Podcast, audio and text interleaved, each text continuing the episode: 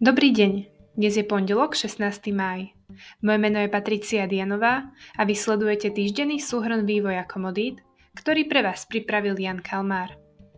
Napätie vo vzťahu medzi Ruskom a zvyškom Európy kvôli vojne na Ukrajine kulminuje a prináša rozhodnutia, ktoré menia doterajšiu podobu na európskych trhoch s plynom. Tak tomu bolo aj v predchádzajúcom týždni. V úvode týždňa ukrajinský prepravný operátor oznámil zastavenie prepravy plynu z Ruska na dodacom bode Sochranovka z dôvodu force measure. Ako dôvod uviedol, že nemá plnú kontrolu nad kompresorovou stanicou v Novopskove v Luhanskej oblasti z dôvodu útoku ruských vojsk a súčasne obvinil ich jednotky skradnutia plynu.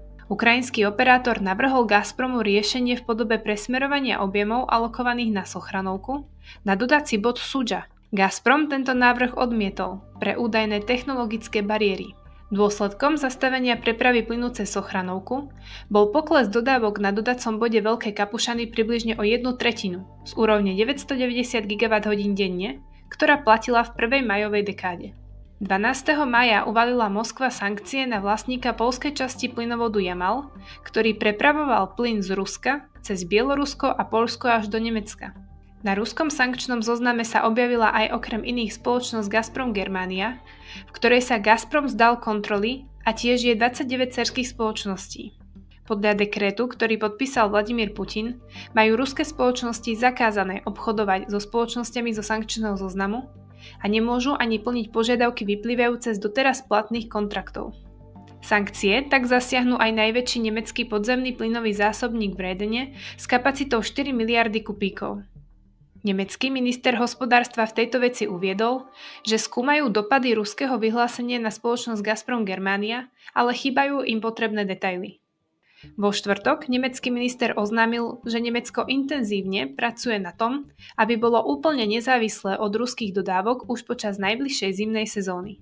Krok Moskvy možno vnímať ako reakciu na sankcie zo strany Západu, Moskva využila fakt, že pre Európu je v tejto chvíli veľmi zložité odkloniť sa od ruských dodávok plynu, na rozdiel od dodávok ropy, ktorej zastavenie odberu by malo byť súčasťou 6. balíka európskych sankcií voči Rusku.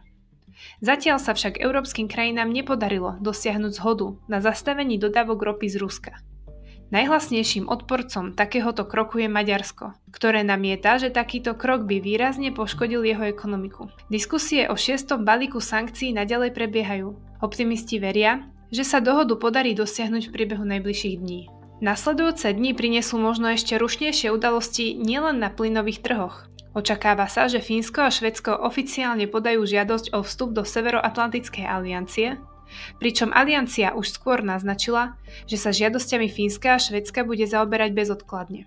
Rusko oznámilo, že takýto krok Fínska a Švedska bude považovať za veľkú chybu, ktorá bude mať ďaleko siahle konzekvencie a radikálne zmení globálnu situáciu. Rusko zatiaľ nešpecifikovalo, aké kroky príjme po vstupe Fínska a Švedska do NATO. Od sobotného rána však pozastavilo dodávky elektriny do Fínska pre údajné problémy s platbami. Zaujímavé bude tiež sledovať, ako sa európsky odberatelia ruského plynu vysporiadajú s novými platobnými požiadavkami ruskej strany keďže záver maja sa už blíži a s ním aj termíny úhrady platieb za plyn. Talianská spoločnosť Eni už oznámila, že si v Gazprombanke otvorí účet, ak nebude exaktne povedané, že takýto krok by bol porušením sankcií. K takémuto rozhodnutiu pravdepodobne pristúpilo viacero odberateľov.